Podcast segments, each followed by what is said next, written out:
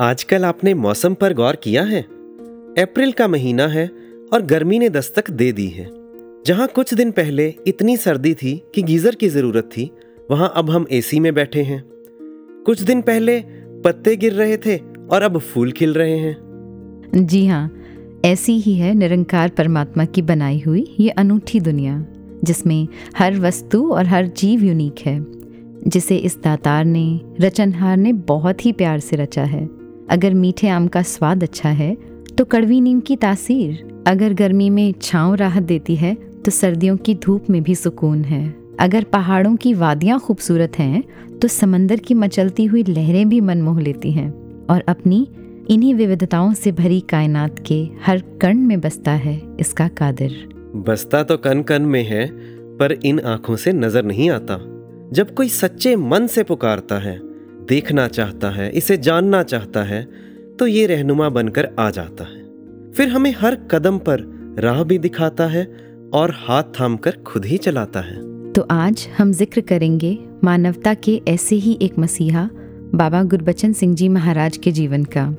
Voice divine के इस episode में आपके साथ हैं मैं कमलदीप। मैं वरुण।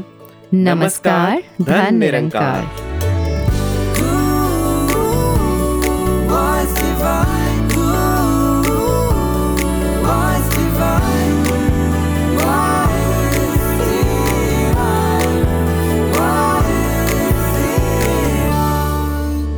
कमल जी जहाँ हम बात कर रहे हैं युग परिवर्तक बाबा गुरबचन सिंह जी महाराज की जी। तो जहाँ उन्होंने इस आत्मा की प्यास को इस परमात्मा के साथ जोड़कर बुझाया वहाँ साथ ही साथ हमें इस सामाजिक जीवन में कैसे जीना है वो सिखलाइयाँ भी दी। वो तमाम गुण, तमाम शिक्षाएँ जो एक गुरसिक के जीवन में होनी चाहिए। चाहे हम परोपकार की बात करें, एकता, नम्रता, विशालता, ये सारे गुण उन्होंने इनके साथ जीवन जीने का सलीका हमें सिखाया। बिल्कुल सही कहा आपने। और उनकी अनंत शिक्षाओं में से एक शिक्षा, जो उनके जीवन के हर पहलू से झलकती है, वो है एक्सेप्टेंस यानी स्वीकार करने का भाव। उनके अपने जीवन में जैसी भी परिस्थितियाँ आई, उन्होंने सहज में स्वीकार किया और मानव एकता की राह हम सबको दिखाई। आज इसी एक्सेप्टेंस के भाव की चर्चा करेंगे हम इस एपिसोड में। आइए, आगे बढ़ने से पहले जुड़ते हैं संपूर्ण अवतार बानी के इस पावन शब्द के साथ।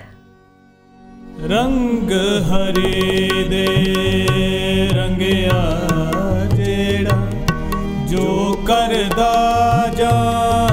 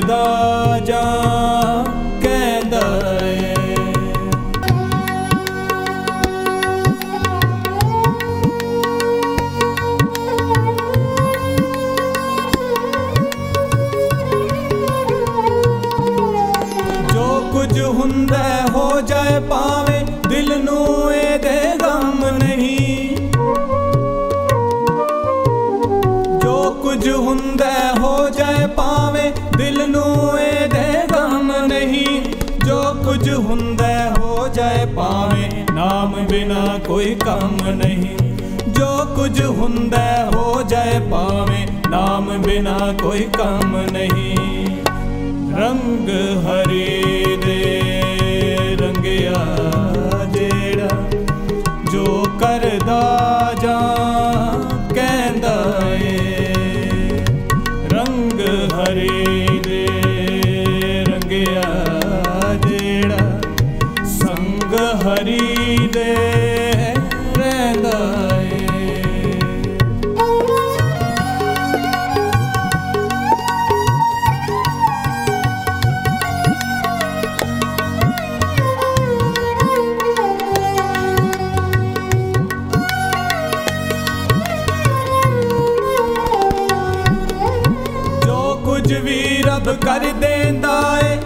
ਨੂੰ ਮਿੱਠਾ ਲੱਗਦਾ ਏ। ਜੋ ਕੁਝ ਵੀ ਰੱਬ ਕਰ ਦੇਂਦਾ ਏ, ਇਸ ਨੂੰ ਮਿੱਠਾ ਲੱਗਦਾ ਏ। ਜਿਸ ਦੇ ਦਿਲ ਵਿੱਚ 24 ਘੰਟੇ ਨਾਮ ਦਾ ਦੀਵਾ ਜਗਦਾ ਏ। ਜਿਸ ਦੇ ਦਿਲ ਵਿੱਚ 24 ਘੰਟੇ ਨਾਮ ਦਾ ਦੀਵਾ ਜਗਦਾ ਏ। ਰੰਗ ਹਰੇ ਦੇ कर दा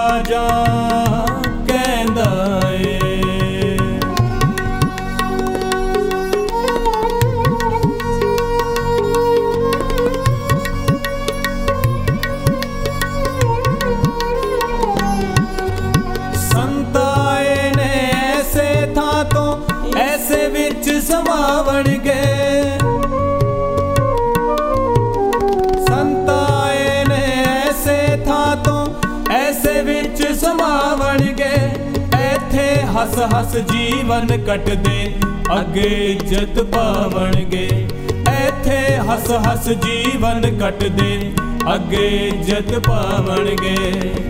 ਰੰਗ ਹਰੇ ਦੇ ਰੰਗਿਆ ਜਿਹੜਾ ਸੰਗ ਹਰੀ ਦੇ।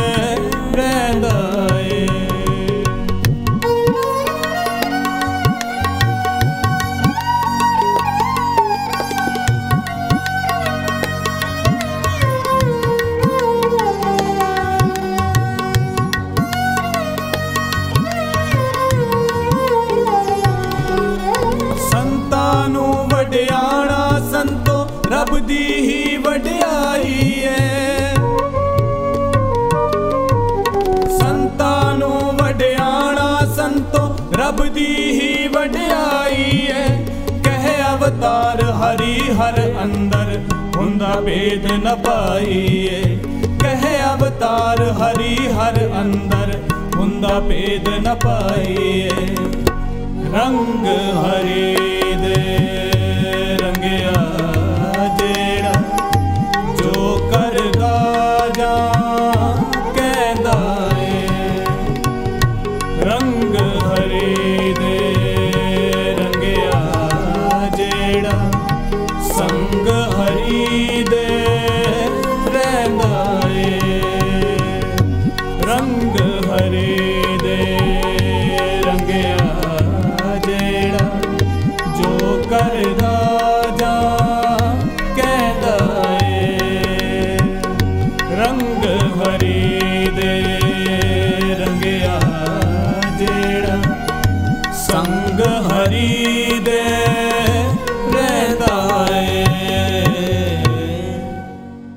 वैसे तो एक्सेप्टेंस एक बहुत ही साधारण सा वर्ड लगता है पर क्या रियल लाइफ सिचुएशंस में ये इतना आसान है? Accepting the situations accepting events accepting people और कभी कभी तो खुद को एक्सेप्ट करना ही मुश्किल लगता है। सही कहा आपने। वरुण जी आपकी ये बात सुनकर ना मुझे एक एक्टिविटी याद आई जो अभी कुछ दिनों पहले मैंने अपनी क्लास में बच्चों के साथ की। जी। तो इस एक्टिविटी का नाम था सेम बट डिफरेंट ओके इस एक्टिविटी में बच्चों को पेयर में डिस्कशन करना था। उन्हें बताना था कि कोई ऐसी दो बातें जो उनमें सेम हैं और दो बातें जो डिफरेंट हैं। तो बच्चे हैं उन्होंने कहा दो आँखें हैं दो कान हैं हम सेम स्कूल में पढ़ते हैं यूनिफॉर्म सेम है और ऐसी बहुत सी सिमिलैरिटीज आई। और जब डिफरेंसेस की बात आई तो एक ने कहा मुझे चाइनीज़ पसंद है तो दूसरे को इटालियन एक को फुटबॉल पसंद है तो दूसरे को क्रिकेट और कुछ पेयर्स में तो डिफरेंस ये भी था कि एक बॉय और एक गर्ल फिर जब हमने ये डिस्कशन किया कि क्या इन डिफरेंसेस की वजह से आप में कन्फ्लिक्ट होना चाहिए लड़ाइयाँ होनी चाहिए तो बच्चों को ये बात समझ में आई कि अलग होना गलत नहीं है लड़ाई की वजह नहीं होनी चाहिए. लड़ाइयाँ तो तब होती हैं जब हम एक दूसरे को एक्सेप्ट नहीं कर पाते इन डिफरेंसेस के साथ। क्योंकि एक को लगता है, मुझे फुटबॉल पसंद है तो वो अच्छी गेम है। दूसरे को लगता है कि, मुझे बास्केटबॉल पसंद है तो वो अच्छी गेम है और पहले वाले की चॉइस ख़राब है। जब मुझे लगता है कि Chinese is better than Italian तो वहाँ कन्फ्लिक्ट हो जाता है। कमल जी, आप तो बच्चों की बात कर रहे हो। हम बड़े भी कुछ पीछे नहीं हैं। मुझे लगता है मेरे वेज बेटर हैं। मेरा ड्रेसिंग सेंस बेटर है मेरी नेशनैलिटी मेरी लैंग्वेजेस सब कुछ बेहतर है। और मुझे लगता है कि सामने वाला इंसान गलत है जबकि वह गलत नहीं बस मुझसे अलग होता है। और जो डिफरेंसेस हमें यूनिक बनाते हैं हम उन्हें ही लड़ाई का मुद्दा बना लेते हैं। जैसे कि बाबा गुरबचन सिंह जी महाराज ने भी समझाया कि ज़रूरत इस बात की नहीं कि विभिन्न प्रकार के लोग एक हो जाएँ, बल्कि आवश्यकता तो इस बात की है कि उनमें तालमेल बढ़े मिलवर्तन बढ़े और दूसरे को सहन करने की बर्दाश्त करने की समझने की शक्ति भी बढ़े। कितनी सरलता से समझा दिया उन्होंने। वैसे अगर हम एक बार को ये सोच भी लें कि सब हो जाए वैसे ही जैसे हम हैं या जैसी मैं हूँ मेरे जैसा ही पहनते हों मेरे जैसा ही खाते हों मेरे जैसा ही बोलते हों और हर बात मेरे जैसी हो। वरुण जी कितना बोरिंग हो जाएगा ना। Right right. कुछ नयापन होगा ही नहीं। ना एक दूसरे से कुछ सीखने को रहेगा, ना कुछ सिखाने को। और बात करने का भी कोई खास टॉपिक ही नहीं होगा, क्योंकि हम तो सेम होंगे। सोचने में ही कुछ अजीब लग रहा है। कुछ सोचकर ही तो रब ने हम सबको अलग बनाया होगा। सब एक जैसे होते तो ये दुनिया कितनी बेरंग हो जाती। बेहतर यही है कि तुम जैसे हो, वैसे रहो। मैं जैसी हूँ, वैसी रहूँ। तुम्हें मुझसे शिकायत ना हो, और मुझे तुम जैसे हो, वैसे ही स्वीकार हो। कमल जी, इसी से ही जुड़ी मुझे कुछ इंग्लिश की लाइंस याद आ रही हैं। You are a good you I must be me when I try to be you and you try to be me neither of us will be happy neither of us will be unique the world is full of me who forgot to be so let's agree you be you and I will be me wow beautiful lines Varun ji मुझे लगता है, इस deep topic को अब panel discussion की तरफ़ ले जाने का वक्त आ गया है जहाँ पर अनुभवी महात्मा इस टॉपिक पर और रोशनी डालेंगे। वहीं पर हम ये चर्चा करेंगे कि एक्सेप्टेंस को हम कैसे अपने जीवन में ला सकते हैं। तो आज इस विषय पर चर्चा करने के लिए हमारे साथ हैं आदरणीय विवेक मौजी जी जो कि संत निरंकारी मंडल में कोऑर्डिनेटर प्रचार विभाग के रूप में सेवाएँ निभा रहे हैं। विवेक जी बहुत बहुत स्वागत है आपका स्टूडियो में। थैंक यू जी थैंक यू धनकार जी। धन्यकार जी। जी। विवेक जी आज हम चर्चा कर रहे हैं एक्सेप्टेंस की। जी। इसके अलग अलग पहलुओं की। तो आप जब ये शब्द सुनते हैं एक्सेप्टेंस तो आपके मन में सबसे पहला भाव क्या आता है?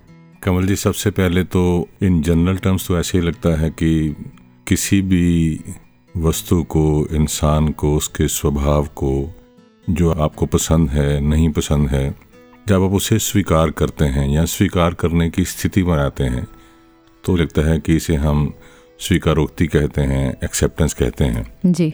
और जब हम कहीं लार्जर टर्म्स में देखते हैं तो क्योंकि मेरी तो सारी की सारी बातचीत उसी बिंदु से शुरू होती है ज्ञान ब्रह्म ज्ञान से।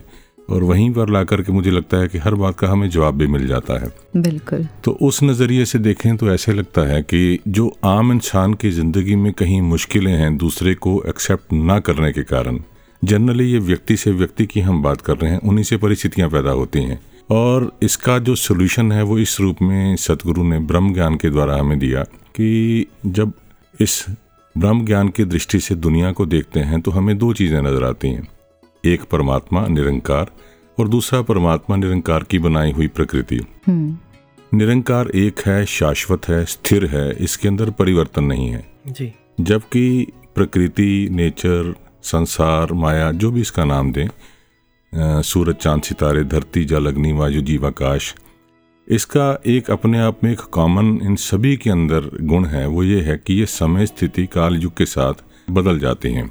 अब होता क्या है कि एक्सेप्टेंस ना होने की स्थिति तब आती है जब आप किसी चीज़ को अपने मन मुताबिक ना पाते हुए स्वीकार नहीं करते हैं।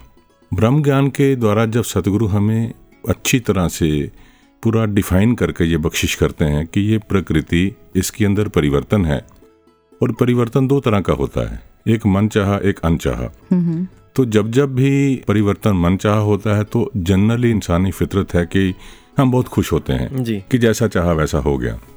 लेकिन जो मुझे लगता है कि जिस एक्सेप्टेंस के उस हाईएस्ट लेवल की हम बात कर रहे हैं तो वो स्पिरिचुअलिटी हमें ये देती है कि जब हमारे मन मुताबिक नहीं भी चीज़ें होती हैं अपने आप को उस अवस्था पर लेकर के और एफर्टलेसली इस बात को स्वीकार कर लेना और उसे मुझे लगता है कि ये अपने आप में एक्सेप्टेंस का एक बेसिक जो आधारभूत इसकी परिभाषा है या व्याख्या है तो ये जब स्वीकारोक्ति होती है तो उसके अंदर कोई शर्तें नहीं रह जाती कि अगर ऐसा होता तो तब ऐसा होता।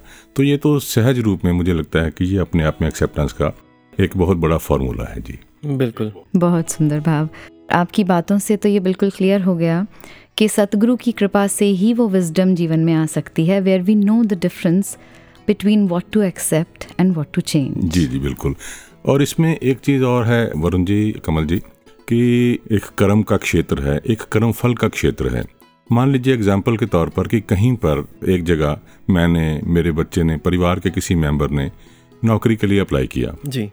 अब हमें पता है कि वहाँ जो एप्लीकेंट्स हैं वो दो लाख हैं और उसमें एक्चुअली वैकेंसीज जो हैं वो 200 लोगों के लिए हैं। तो ज़ाहिर बात है हमें पता है कि हर एक तो इतना फॉर्चुनेट नहीं हो पाएगा। अब उस वक्त मेरा अपना जो फ़र्ज़ जो कर्म की परिणति है वो ये है कि अपनी तरफ़ से पूरी मेहनत करके पूरा उसके अंदर एफर्ट डाल करके अप्लाई करना है। उसके बाद अगर वो काम हो जाता है तो इट मीन्स तब भी हम खुश हैं। लेकिन जो एक्सेप्टेंस की एक हाईएस्ट लेवल जिसकी दास बात कर रहा था वो ये है कि इसके बाद भी अगर उनमें से मेरा नाम नहीं आता है या मेरी नाम की रिजेक्शन हो जाती है तो उस वक्त मन मायूस ना हो क्योंकि मैंने अपनी तरफ़ से पूरा एफर्ट दिया। जी। तो उस वक्त जाकर के फिर ऐसा होता है कि कोई बात नहीं मैंने अपनी तरफ़ से किया हो सकता है मेरे लिए सुखदायी ना रहा हो। तो ये बहुत अपने आप में एक हालाँकि अवस्था ऊँची है आसान नहीं है लेकिन सदगुरु की कृपा से जब हम इस बात को छोटी छोटी चीज़ों में रोज़ाना की ज़िंदगी में जीते हैं जैसे घर परिवार में हमारे रिश्ते हैं कि जो जैसा है उसे वैसा देखना उसे वैसा ही स्वीकार करना। यानी निरंकार ने परमात्मा ने जिसे बनाया है उसे एक यूनिक एक उसकी एक नेचर दी है स्वभाव दिया है। तो जब हम उसे उस स्वभाव के साथ ही कहीं एक्सेप्ट कर लेते हैं कि कभी कभी देखा है कि रिश्तों में धीरे धीरे बढ़ते बढ़ते इतनी आगे तक दूरियाँ बढ़ जाती हैं कि ज़िंदगी का बहुत सारा हिस्सा वरुण जी इसी में बीत जाता है कि वो मेरे मुताबिक क्यों नहीं चल रहा। जी। या वो मेरे मुताबिक क्यों नहीं चल रही। तो मुझे ये लगता है कि बजाय इससे हम इतना एफर्ट करें कि वो क्यों नहीं मेरे मुताबिक बदल रहे। हम जितना एक्सेप्ट करते हैं और अपने आप को कोशिश करते हैं कि मेरे अंदर अगर कहीं कोई परिवर्तन करके मेरे घर में परिवार में आपसे रिश्तों में कहीं मधुरता आ सकती है तो मुझे अपने आप को बदल लेना चाहिए। खुद को बदलना दूसरे को एज इट इज़ एक्सेप्ट करना। मुझे लगता है कि ये भी अपने आप में एक बहुत बड़ी बात है। तो विवेक जी जो आपने ये ज़िक्र किया एक जो परमात्मा कर रहा है निंकार जो कर रहा है उसको एक्सेप्ट करने की बात वो एक अवस्था की बात कि एक हाईएस्ट लेवल जी। तो फिर जहाँ अरदास की बात आती है गुरसिख तो एक अरदास भी करता है। गुरसिख एक प्रेयर की बात आती है। हम ज़िक्र करते हैं कि सतगुरु माता जी कृपा करो। तो जहाँ हमें अरदास करनी है उस वक्त तो वो अरदास और एक्सेप्टेंस वो अगर एक्सेप्टेंस ही आ गई उस लेवल की तो फिर क्या हमें अरदास नहीं करनी चाहिए? देखिए, ये एक बड़ा, जैसे फाइन लाइन डिफरेंस है, अरदास में और मांग में। अक्सर कई बार हमारे मन के अंदर कोई धारणाएँ होती हैं, किसी चीज़ को लेकर के, किसी वस्तु को लेकर के, किन्हीं हालातों को लेकर के। मतलब डीप विद इन मैं सोच रहा होता कि अगर ऐसा हो जाए और मेरी ज़ुबान ये कह रही होती है कि सच्चे पातशाह, कृपा करो, बख्शिश करो। लेकिन मुझे एक बात याद आ रही है है तो बड़ी हँसी की कि एक पेशेंट डॉक्टर के पास जाता है और डॉक्टर के पास जाके कहता है कि, डॉक्टर साहब बड़ी हाई ग्रेड फीवर है, कल से परेशान हूँ, सर दर्द हो रहा है, बड़ी ठंड लग रही है तो जल्दी से आप ऐसा कीजिए, कोई इलाज कर दीजिए। तो डॉक्टर उससे सिम्टम्स पूछते पूछते स्टेथोस्कोप लगा करके जब एग्जामिन कर रहा होता है तो बाय द टाइम डॉक्टर ने उनको दवाई लिखनी शुरू की तो पेशेंट ने अपनी जेब में हाथ डाला और मुट्ठी बंद की और मुट्ठी खोल करके डॉक्टर साहब कहते हैं डॉक्टर साहब ये लीजिए क्रोसिन और ये दवाई मुझे दे दीजिए।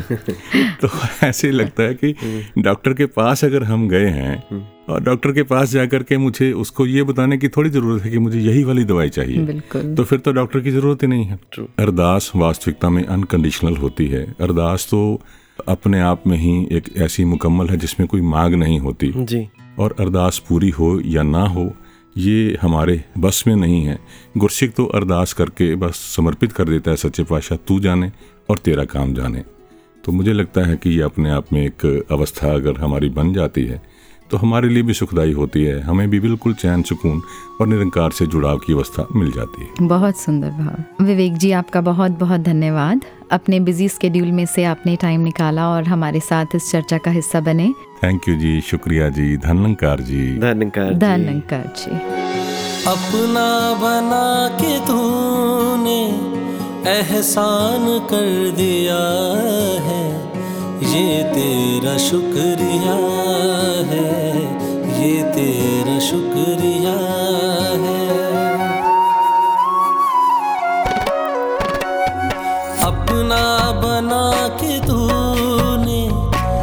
एहसान कर दिया है ये तेरा शुक्रिया है ये तेरा शुक्रिया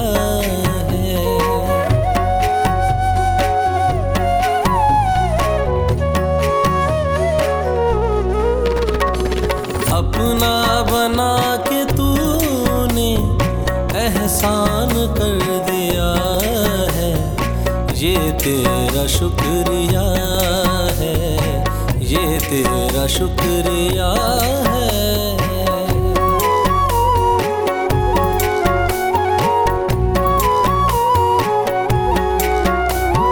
दुनिया है ऐसा सागर जिसमें भरम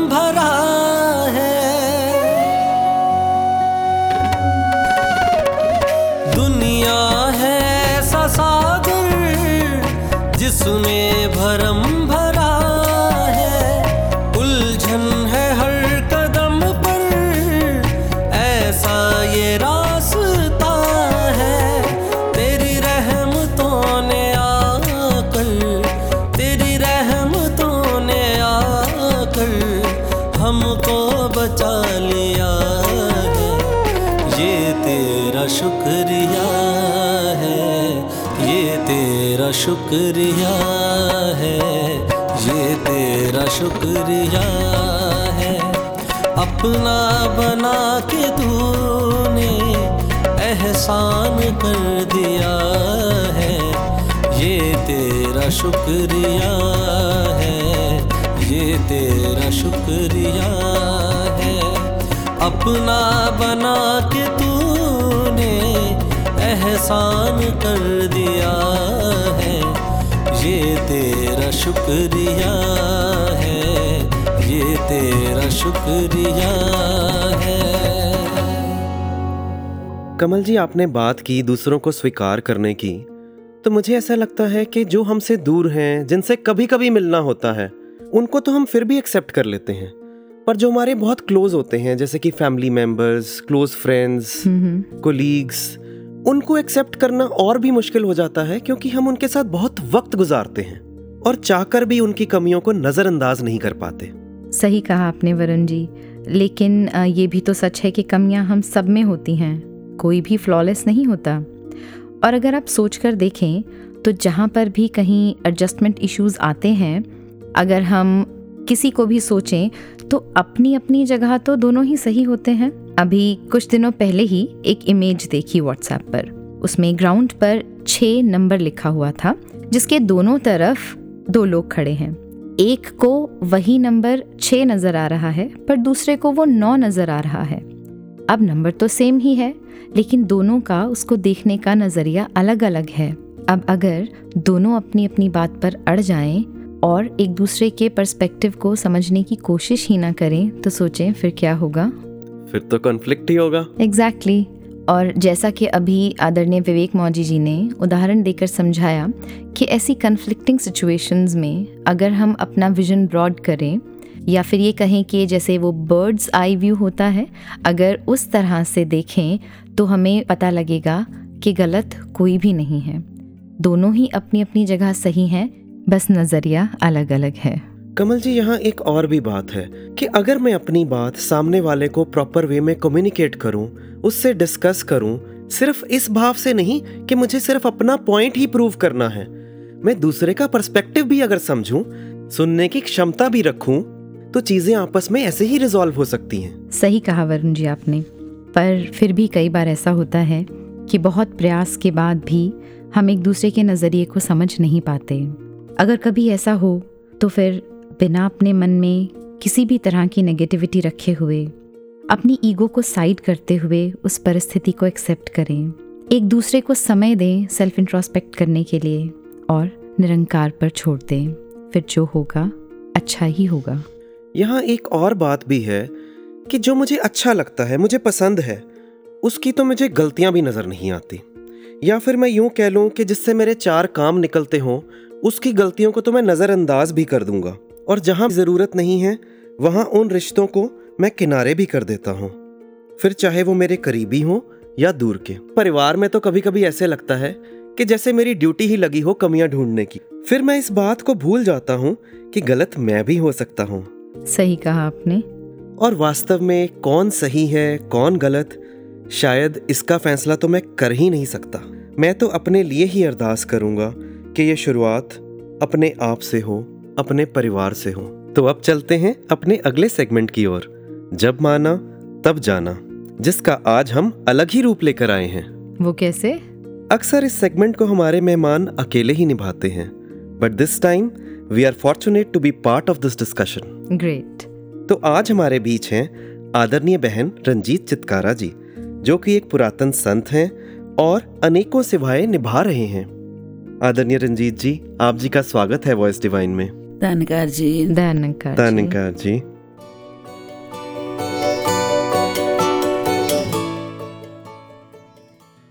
आज हम बात कर रहे हैं बाबा गुरबचन सिंह जी की और आप जी के जीवन में तो अनेकों ऐसे अनुभव रहे होंगे उस समय के पुरातन संतों के साथ जो आप हमारे श्रोताओं के साथ भी कुछ शेयर करना चाहेंगे।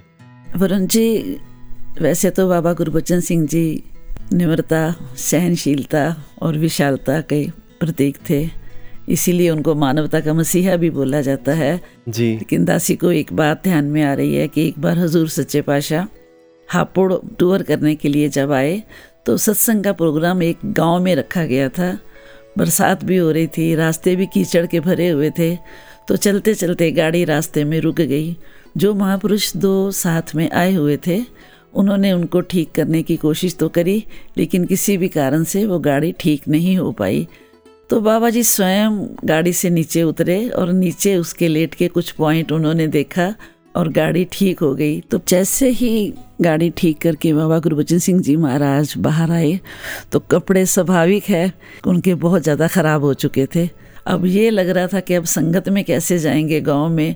तो दासी के पापा जो साथ में थे तो उन्होंने बोला बाबा जी कपड़े तो बहुत गंदे हो गए हैं अगर इनको चेंज कर लें तो बाबा जी ने जो जवाब दिया उनको सुन के हम सारे के सारे ही बिल्कुल खामोश हो गए कहने लगे नहीं मैं कोई अपने कपड़े विखाण थोड़ी जा रहे हैं मैं तो इस सच दी आवाज़ ਨੂੰ ਦੇਣਾ ਹੈ मैं तो इस निरंकार ਦੀ ਗੱਲ ਕਰਨ ਜਾ ਰਿਹਾ और वो उन्हीं कपड़ों में सत्संग में गए और संगत भी इतनी भरपूर आई और उन्होंने अपनी रहमतें दी।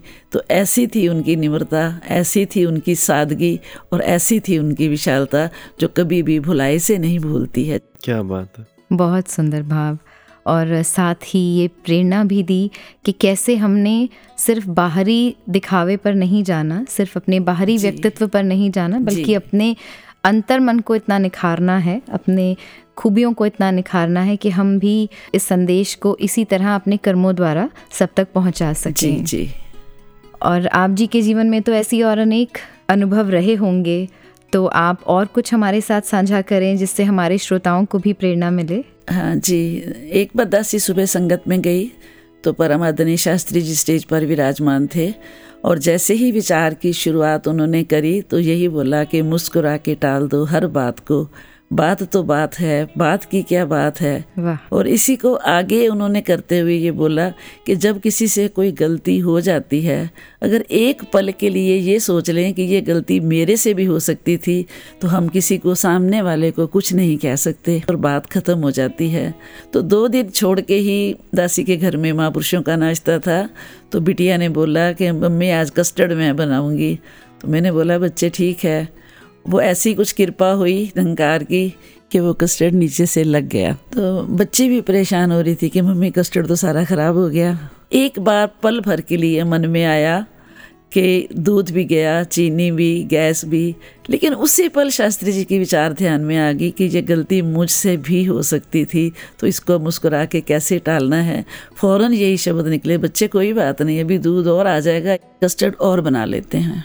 तो उसी पल ध्यान में आया कि अगर हम गुरु की बात को अगर हम इसके गुरसिखों की बात को जो भी वचन आते हैं अगर उनको जीवन में उतारने का प्रयास करते हैं तो पहले तो घर का माहौल सुंदर होता है फिर आसपास का सुंदर होता है और जीवन में हम अपने आनंदमय जीवन को व्यतीत करते हुए आगे से आगे बढ़ते हैं। क्या बात और वास्तव में जब मेरे मन में ये बात आ जाती है कि गलती मेरे से भी हो सकती है बिल्कुल। तो फिर वो मन से ही बात निकल जाती है। वो सिर्फ़ जो माफ़ी मांगनी है वो केवल ज़ुबान पर वो माफ़ी नहीं होती। बिल्कुल, बिल्कुल। वो दिल से हम उस बात को निकाल ही देते हैं। जी जी। जी एक बात और ध्यान में आई कि अगर उस समय मन की बात मान ली होती तो माहौल कुछ और होता। लेकिन क्योंकि गुरु की वचन ध्यान में आए अगर उसको मान लिया तो जीवन में आनंद सहजता और इतना सुंदरता बनी रही कि जीवन एक सुखमय बन गया हमारा।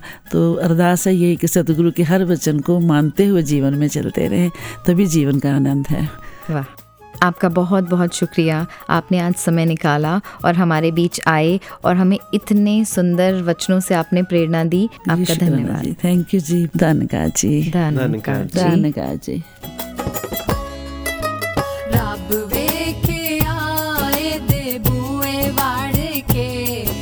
आज कहती मैं दुनिया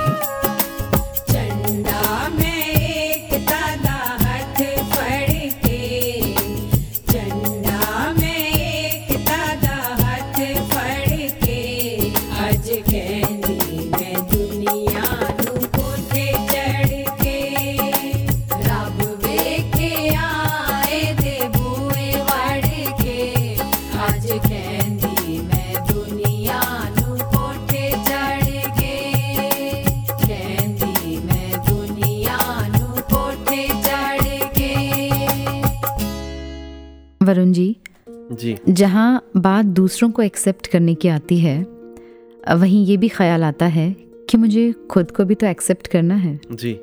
कितनी ही बार ऐसा होता है कि जो ओपिनियन दूसरों ने हमारे बारे में बनाया होता है हम उसे ही सच मान लेते हैं। हम में कोई कमी है या कोई खूबी है इसे हम दूसरे की नज़र से देखना शुरू कर देते हैं। हमारे बारे में वो कैसा सोचते हैं ये हमारे लिए बहुत मायने रखता है। किसी ने तारीफ़ कर दी तो हम खुश हो जाते हैं। और अगर कोई कुछ बुरा भला कह दे या नेगेटिव कह दे तो फिर या तो हमें स्ट्रेस हो जाता है या हमारा कॉन्फिडेंस कम हो जाता है। हम भूल जाते हैं कि हम भी परमात्मा की ही कृति हैं। हमें भी परमात्मा ने बहुत प्यार से, उम्मीद से और अपना अंश देकर बनाया है। जब हम अपने आप को पूरी तरह एक्सेप्ट करते हैं, खुद से प्यार करते हैं तभी हम दूसरों को भी प्यार दे पाते हैं और जैसे वो हैं, उन्हें वैसे ही एक्सेप्ट कर पाते हैं।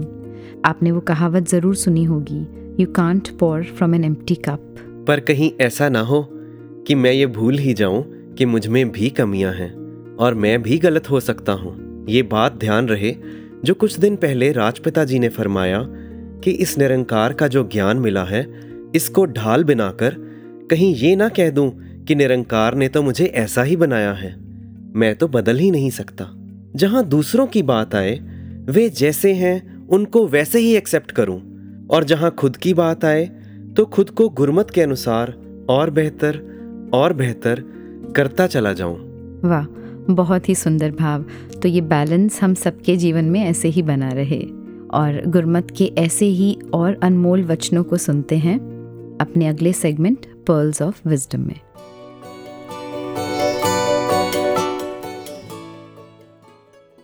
कुछ लोग आए वक्त के सांचे में ढल गए। कुछ लोग आए वक्त के सांचे बदल गए। वक्त के सांचे बदलने वाले बाबा गुरबचन सिंह जी महाराज की अनमोल शिक्षाओं के खजाने से चंद मोती आपके लिए। युग परिवर्तक बाबा गुरबचन सिंह जी महाराज ने न केवल सत्य के ज्ञान रूपी धागे में मानवता को पिरोया, बल्कि मानव एकता के खातिर अपने प्राणों की आहुति दे दी। बाबा गुरबचन सिंह जी महाराज ने फरमाया कि गुरसिख वही है जो परमेश्वर की रजा को हंस हंस कर हृदय से स्वीकार करे। गुरसिख को पूरा यकीन हो कि मेरा प्रभु कभी कुछ भी गलत नहीं कर सकता मेरे साथ। प्रभु की इच्छा में कोई भी काम मेरे लिए नुकसान देने वाला या परेशान करने वाला हो ही नहीं सकता। प्रभु के हर फैसले में सुख ही सुख छुपा होता है। कई बार हम उतावले और बेचैन हो जाते हैं। हमें फ़ौरन ही सुख चाहिए होता है। ऐसा नहीं होता। उसके लिए कुछ समय लगा करता है। जैसे एक फलदार वृक्ष होता है, उसके जीवन में भी एक समय ऐसा आता है, जब वो पतझड़ के मौसम से गुजरता है। उसके सारे पत्ते झड़ जाते हैं। इसका मतलब ये नहीं कि उस काल में वो वृक्ष बर्बाद हो रहा है। नहीं, बल्कि वो तो उस मौसम में ज़मीन से अपनी पूरी ताकत ले रहा होता है, अपनी जड़ें मज़बूत कर रहा होता है। चाहे बाहर से वो ऐसा दिखाई देता है कि इसके तो पत्ते सदा के लिए समाप्त हो गए हैं, खत्म हो गए हैं। लेकिन फिर कुछ दिनों के बाद हम देखते हैं कि पेड़ पर नई नई कोपलें फूटती हैं। नई नई पत्तियाँ निकलनी शुरू हो गई हैं नए नए फूल खिलने शुरू हो गए हैं। और फिर वो पेड़ पहले से भी अधिक फलदार बन जाता है। इसी तरह होता है भक्त का जीवन भी। कभी कोई मुश्किल आ भी जाए तो भक्त कभी दुखी नहीं होता। वो जानता है कि ये भी मेरे प्रभु की कृपा का एक ढंग है। मेरा प्रभु सर्वज्ञ है, सब कुछ जानता है। ये जो भी कर रहा है इसमें मेरा भला ही भला छुपा है। ये फरमाया है, बाबा गुरबचन सिंह जी महाराज ने गुरबचन पुस्तक में। इसी प्रकार, बाबा गुरबचन सिंह जी महाराज ने अपनी शिक्षाओं में मानव एकता पर बल दिया। उन्होंने समझाया कि एक दूसरे को समझने से, बर्दाश्त करने और सहन करने से ही इस दुनिया में एकता आ सकती है। जी हाँ सहनशीलता ही मानव एकता का आधार है। ऐसे में मुझे एक कहानी याद आती है। बात जापान की है। वहाँ पर एक सम्राट थे यामातो। उनके मंत्री का नाम था ओचोसान। ओचोसान के परिवार में लगभग एक हज़ार लोग थे और वो सभी लोग एकता और मिलवर्तन से रहते थे। उनके परिवार की एकता और मिलवर्तन के किस्से दूर दूर तक मशहूर थे। तो जो जापान के सम्राट थे यामातो, जब उन्हें ये बात पता चली तो उन्होंने सोचा, क्यों ना चल के देखा जाए। एक दिन सम्राट ने मंत्री के घर जाने का निश्चय किया। जब वो उनके घर पहुँचे तो देखा कि पूरा परिवार एक साथ बहुत खुश है। सभी लोग मिलजुल कर एक दूसरे के साथ रह रहे हैं। उन लोगों ने मिलकर सम्राट का स्वागत किया। जब सम्राट के जाने का समय आया तो सम्राट ने बुज़ुर्ग मंत्री से कहा, मैं जानना चाहता हूँ कि एक हज़ार लोगों के साथ आखिरकार कैसे ये सामंजस्य बन पा रहा है। कृपया मुझे बताएँ कि इस पारिवारिक एकता का राज क्या है? मंत्री ने अपने बेटे को बुलाया, कागज़ और कलम मंगवाई और उस पर कुछ लिखकर सम्राट को दे दिया। सम्राट इस एकता के राज को जानने के लिए बहुत उत्सुक थे। उन्होंने उस कागज़ को खोला तो आश्चर्यचकित रह गए।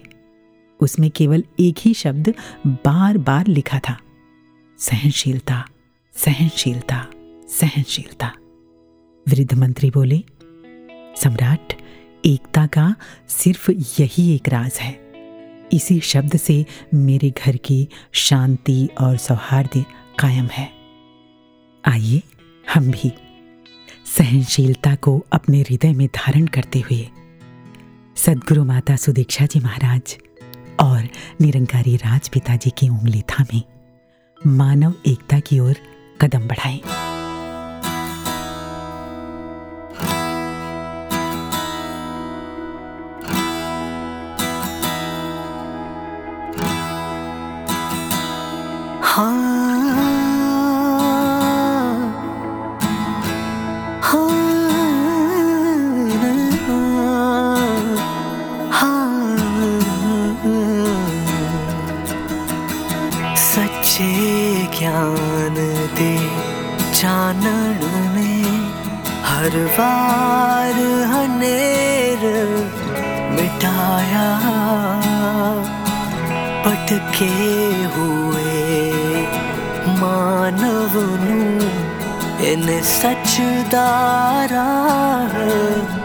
ਵਿਖਾਇਆ ਸੱਚੇ ਗਿਆਨ ਦੇ ਚਾਨਣ ਨੇ ਹਾਂ Whenever there is darkness, true master graces with brightness,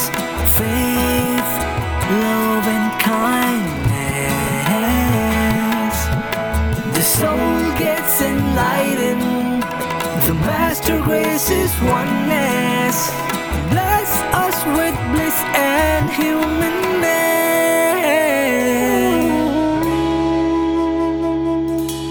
ਬਾਬਾ ਗੁਰਬਚਨ ਜਦ ਗਿਆਨ ਨੂੰ ਦੁਨੀਆ 'ਚ ਫੈਲਾ ਰਹੇ ਸੀ ਜ਼ਿੰਦਗੀ ਦੇ ਹਰ ਇੱਕ ਪੱਖ ਨੂੰ ਸਿਖਰਾਂ ਤੇ ਪਹੁੰਚਾ ਰਹੇ ਸੀ ਸੱਚ ਦੇ ਲਈ जानवर के फिर इतिहास दोहराया। सच्चे ज्ञान दी जानन में हर बार हनेर मिटाया।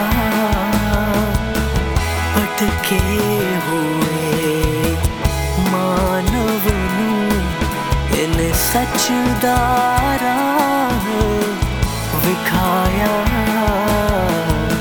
सच्चे ज्ञान दे चानन ने।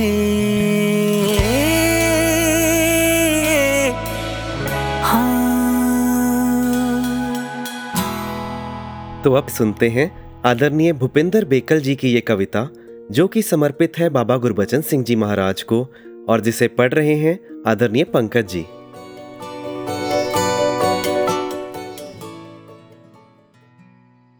ਤੇਰੀ ਜ਼ਿੰਦਗੀ ਮਿਸ਼ਨ ਦੇ ਵਾਸਤੇ ਸੀ।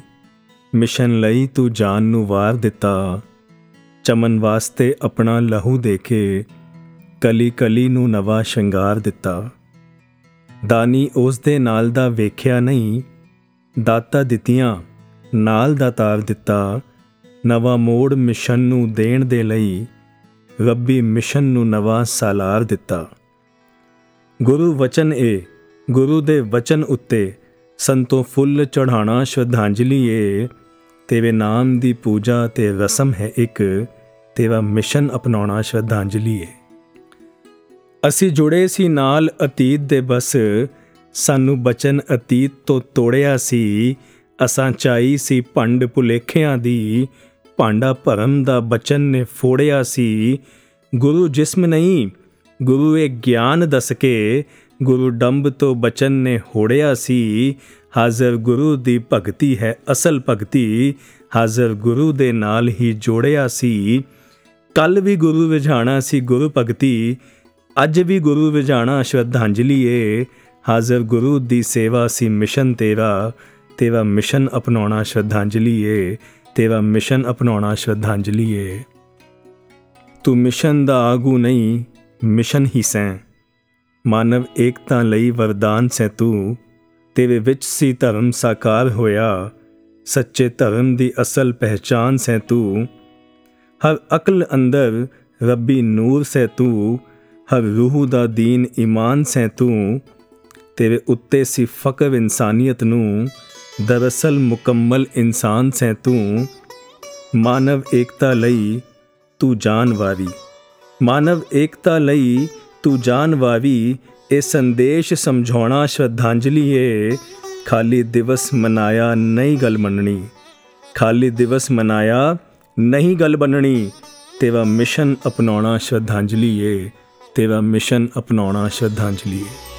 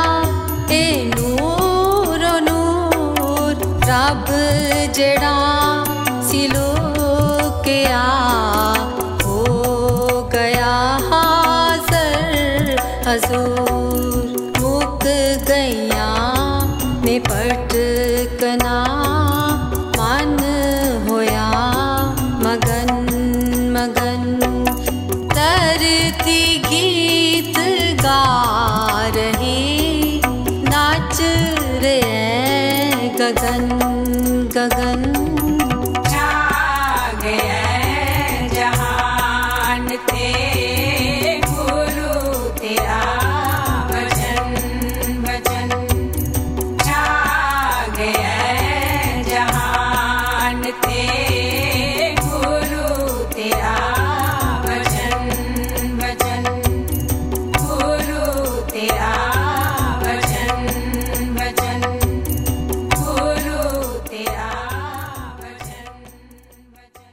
कमल जी एक्सेप्टेंस का विषय कंप्लीट हो ही नहीं सकता जब तक हम सरकमस्टांसेस को एक्सेप्ट करने की बात ना करें। फिर हमारी लाइफ के सरकमस्टांसेस जितना हम सहजता से एक्सेप्ट करते जाते हैं उतना ही सुकून हमें मिलता जाता है। But easier said than done है ना? Exactly exactly. क्योंकि हम चाहते हैं कि हमारी ज़िंदगी भी हमारे ही मुताबिक चले। जो हमें अपने लिए सही लगता है वही मिले और जैसा हम चाहें वैसा ही हो। जब ऐसा होता है तो हम खुश हो जाते हैं, और अगर ऐसा नहीं होता तो निराश हो जाते हैं। पर हमेशा हम एक्सेप्ट कर लें, क्या ये ज़रूरी है? क्या हमें कोशिश नहीं करनी चाहिए परिस्थितियों को बदलने की? हो सकता है हम वाकई ही उन्हें बदल सकें। बिल्कुल, ऐसा हो सकता है। इनफैक्ट मुझे तो लगता है कि एक्सेप्टेंस का मतलब ये नहीं कि हम उस परिस्थिति को स्वीकार करें और फिर निराश होकर एक तरफ़ बैठ जाएँ। जैसे आपने कई बार देखा होगा कि जब कोई एग्ज़ाम होता है जी। और अगर कोई बच्चा उसमें अच्छे से परफॉर्म नहीं कर पाता तो इसका मतलब ये नहीं कि वो स्वीकार कर ले कि मैं तो अच्छा कर ही नहीं सकता। भाव तो ये कि हाँ मैं इस बार अच्छा नहीं कर पाया पर अगली बार मेहनत करके कोशिश करके मैं ज़रूर इसमें सफल होऊँगा। और आपने ये बात भी ज़रूर सुनी होगी change what you can accept what you can't and ask God for wisdom to know the difference. Right कहा जाता है कि ईश्वर जब एक दरवाज़ा बंद करते हैं तो दस दरवाजे और खोल देते हैं। पर जब तक हम उस बंद हुए दरवाजे को यानी अनचाही परिस्थितियों को स्वीकार नहीं करते तब तक उन खुले दरवाज़ों की तरफ़ बढ़ ही नहीं पाते और उन खूबसूरत अनुभवों से वंचित रह जाते हैं जिन्होंने हमारे जीवन को मायने देने होते हैं। सही कहा आपने। एक्सेप्टेंस का मतलब ये नहीं कि हम हाथ पर हाथ रख कर बैठ जाएँ। एक्सेप्टेंस सही मायने में प्रभु की रजा को खुशी खुशी स्वीकार करना है। इसी संदर्भ में बाबा गुरबचन सिंह जी महाराज ने फरमाया, गुरसिख तो वही है जो परमेश्वर की रजा को हंस हंस कर हृदय से स्वीकार करे और उसे पूरा यकीन हो कि मेरा प्रभु दातार कभी भी कुछ गलत नहीं कर सकता। ये जो कुछ करता है, मेरे भले के लिए ही है। जब उसकी प्रशंसा होती है, तब भी वह बहुत खुश नहीं होता, अभिमान में नहीं आता और जब उसकी निंदा होती है तो भी उसको बुरा नहीं मानता। दोनों हालातों में वह समान हृदय वाला होता है और अपने प्रभु की इच्छा मानकर शांत चित रहता है। बहुत ही सुंदर वचन बाबा गुरबचन सिंह जी महाराज के। वरुण जी, इतिहास साक्षी है कि सदगुरु के वचनों को जो अपनाता है वही सही मायने में उनका लाभ ले पाता है। सदगुरु माता सुदीक्षा जी महाराज के चरणों में यही अरदास है कि आपके जो वचन हमारे लिए आ रहे हैं उन्हें अपनाकर हम अपना जीवन संवारते चले जाएँ। तो चलते चलते आपको जोड़े जाते हैं सदगुरु माता सुदीक्षा जी महाराज के पावन वचनों के साथ। तो हमें दीजिए इजाज़त। नमस्कार धन निरंकार।